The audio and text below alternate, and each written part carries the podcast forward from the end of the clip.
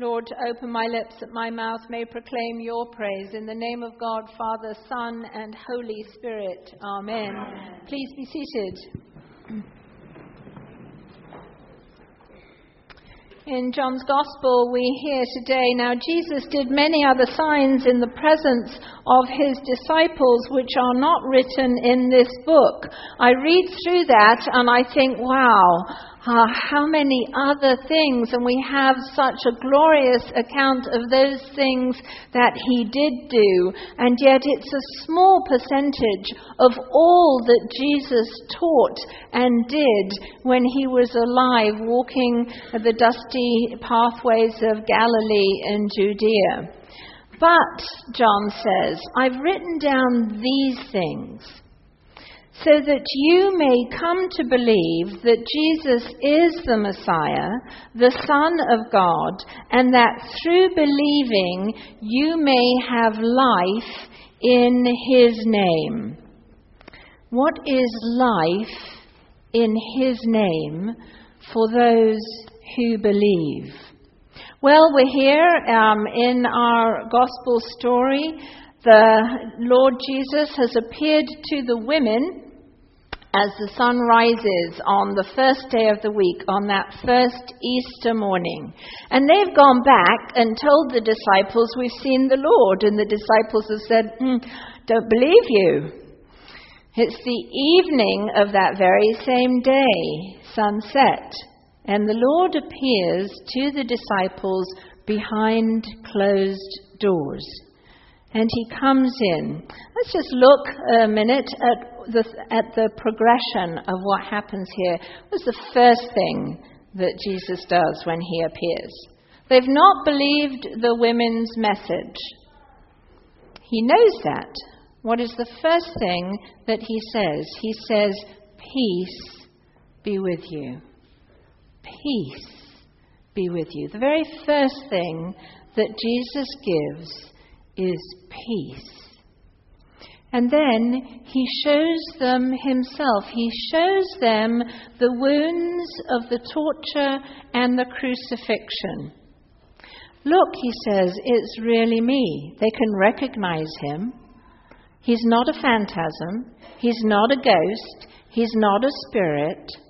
He is flesh and blood that can be seen and can be touched, the same and yet different because the wounds that he bore on the cross are still there, but they do not pain him anymore.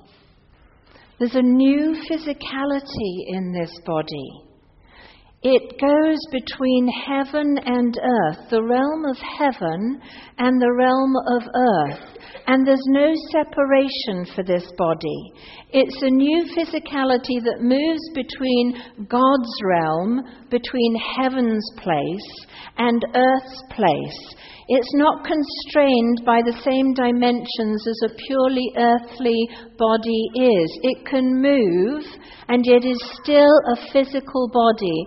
And he appears and he says, Look, it is I. Now, if this is true, if he had died and he is fully resurrected, not resuscitated, he has not been brought back into an old human way of being. He is a resurrected body, completely different, the first time and the only one to date who has received a different resurrected body. As I said last week, Lazarus was resuscitated. The son of the widow of Nain was resuscitated. The daughter of the synagogue leader was resuscitated. All of them eventually died. This is very different. It's a resurrected body, the first fruits of the resurrection that we will all receive when Jesus returns and there is a new heaven and a new earth. And so again he says to disciples, if you've seen this, this is the power of God that what was dead is now raised to new life, to a different life, a heaven and earth intersected life that can go between heaven and earth. Not constrained as a merely human, earthly body can. If this is true, and it is, then peace. Peace be with you. There is no longer any need to fear anything because this is your promise also. This is your inheritance also. And then what he does is he sends them out on a mission. As the Father has sent me, so I send you. So I send you. And then immediately he breathes on them and says, Receive the Holy Spirit. Because he sends them not in their own strength. We are never sent in our own strength to do God's work and God's will. We're only ever sent in the power of his Holy Spirit. And the fullness of that Holy Spirit comes on the disciples 50 days later at Pentecost when the Holy Spirit appears on them as tongues of fire. And the fullness of the Holy Spirit comes upon them, and we receive that fullness of the Holy Spirit in baptism also. We receive the fullness of the Holy Spirit, that a portion of which Jesus is giving to the disciples in this upper room as they have been cowering behind these closed doors. No more. No more fear. No more anxiety, because if God has done this, then there is nothing to fear. We need not fear even death itself. Nothing can frighten us anymore. And so, but who is not there? Thomas is not there. Thomas, called the twin, who has come down the ages to us as doubting Thomas. Um, I don't know if any of you are on Facebook. You might have seen um, a cartoon that was posted this week, and there's, there are the disciples there, and Thomas is, is talking to them, and he said, Well, you weren't called denying Peter. Why do I have to be called doubting Thomas? And, and Peter turns to Thomas and says, Just get over it, Thomas. Well, we do. We know him as doubting Thomas, but I think that's a comfort for us, isn't it? It's a comfort. You know, he says, I need to see it for myself. I need to put my finger in there. And so the women have told the disciples. The disciples haven't believed. Jesus has arrived at the disciples. Thomas doesn't believe. And Jesus comes again a week later and he says, Put your hand in my hand. See, it's really me. You can touch me. It's flesh and blood you can touch me and you can see. And then I think slightly chiding, maybe, he says, You believe because you have seen. How blessed are those who have not seen and yet have come to believe. You know that the Lord has blessed you in advance for your belief. It says so right here.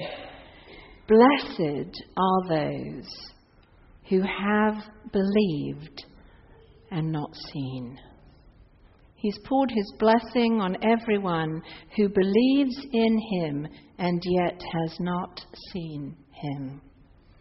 And as we look at this progression of what happens in this upper room, I think that's what happens to us. Maybe the first time when we come to belief in Christ, but I think it keeps happening to us. When we start to wander away and the freshness of our faith starts to fade, the Lord comes again and his first word is peace. It's never a wagging of the finger. It's never recrimination. It's never judgment. It's never why didn't you. It's peace. Peace be with you.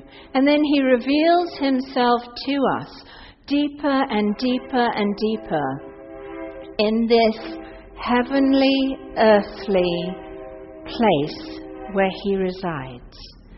Because those two are knit together in him. Because in that heavenly, earthly place, we are restored to our perfect humanity because He comes to restore us to wholeness, so that we also get to partake of this heavenly, earthly body. It's new life. It's a different life. It's not the life we're born with. It's a different kind of life. These are written, says John, so that you may come to believe that Jesus is the Messiah, the Son of God, and that through believing you may have life in His name. What is that life? The life in His name. You know, in Florence, Italy, at the time of Michelangelo, there was this stunningly brilliant artist. And he worked really, really hard over a piece of marble to bring forth a beautiful statue, marble statue of an angel. And when he'd finished it, he looked all the way around to make sure that it was perfection itself. He looked all the way around. And then he asked Michelangelo, the great master, to come out and to see his great masterpiece. And so the master came and he spent a long time looking at this beautiful marble statue of the angel. Spent a long time looking at every single contour of the face and the body and the arms and the wings. And finally he said, It lacks only one thing. And he went away. And the artist was crestfallen. And he spent sleepless nights wondering what was it that he'd done wrong? What was that one thing that the master artist had seen that he had not seen? And finally, he couldn't stand it any longer. And so he went to Michelangelo and he said, What is it? What is the one thing that my work lacks? Please tell me. I must know. And Michelangelo responded, It's perfect in every detail. Your work is magnificent. It only lacks one thing life itself. Now, the master could pay no greater homage to an artist, but the artist knew that without life, the best he could ever achieve was to convert an ugly mass of stone into a beautiful mass of stone. But life was the essential ingredient that his creation lacked. We're born into life, but this ordinary life dies. But we receive new life in Christ, a different life in Christ. May has been put together by the master craftsman. Beautiful. He has made her in her mother's womb. Perfection. And she will come into this new life in Christ through these waters. A heaven earth life joined together. Paul says, We are residents of earth but citizens of heaven. Our inheritance is kept safe for us in the heavenly places. Last week, we heard in the epistle to the Colossians that our life is hid with Christ in God. Peter in today's epistle says that we have in the heavenly realm, which we can't see because we're separated by the veil, but it's a parallel, intersecting realm. It's God's place of being. And because of Christ, we get to enter into God's place of being because our sins have been forgiven. And he says, in this we have an imperishable inheritance being kept safe for us in the heavenly realm that is undefiled. It cannot be tainted or stained. It is unfading. It does not lose its brightness and glory, for it is being kept in heaven safe for us, protected by the power of God through faith. You see, everything that we do that is Christ's work, that is God's work, we don't see that. We don't see the outcomes of that, but it's an inheritance that is being kept safe for us in the heavenly realm, protected by God Himself through faith. It's faith, says St. Peter, that is the anchor that holds us firmly in this living hope that we have. We have the living hope of heaven's realm, of eventually heaven and earth coming together, made new at the end of the age in Jesus Christ when He returns. And how do we uphold that faith? The psalmist says, I have set the Lord always before me. Because he is at my right hand, I shall not fall. My heart therefore is glad, and my spirit rejoices. My body also shall rest in hope. But Peter's quite clear we won't be strangers to suffering. There will be suffering on this journey. He says, For the quality of our faith will be burnished by suffering various trials, like gold tested by fire. But our faith to God is so much more precious than gold. He's blessed us for our faith, and it is precious, precious in His sight. And it will be revealed as glory at the end of the age. But for now, we rest in that living hope into which we've been born, into which May is to be born. And as a people of both heaven and earth, whose lives are hid with Christ in God, protected by the power of God, receiving the outcome of our faith, which is the salvation of our souls. Thanks be to God. In the name of God, Father, Son, and Holy Spirit. Amen.